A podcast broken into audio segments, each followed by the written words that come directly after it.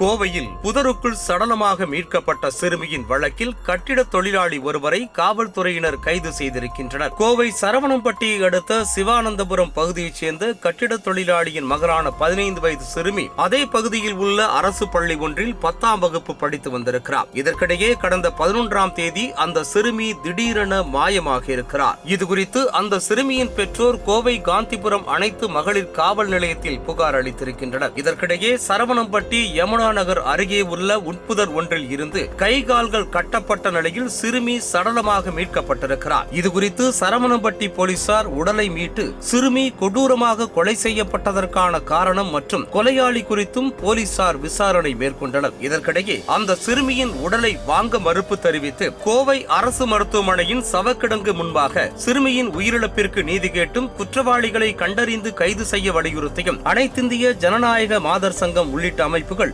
மருத்துவமனை பிரேத பரிசோதனை கட்டிடம் முன்பாக திரண்டு சாலை மறியலில் ஈடுபட்டனர். இதனைத் தொடர்ந்து காவல்துறையினர் பேச்சுவார்த்தை நடத்தி அவர்களை சமாதானம் செய்தனர். இதற்கிடையே சிறுமியின் கொலை வழக்கில் அதிரடியாக கட்டிட தொழிலாளி ஒருவரை போலீசார் கைது செய்து விசாரணை நடத்தி வருகின்றனர். சிறுமி ஒருவர் சடலமாக மீட்கப்பட்டு ஒரே நாளில் குற்றவாளி கைது செய்யப்பட்டிருக்கும் இந்த சம்பவம் கோவையில் பெரும் பரபரப்பை ஏற்படுத்தியிருக்கிறது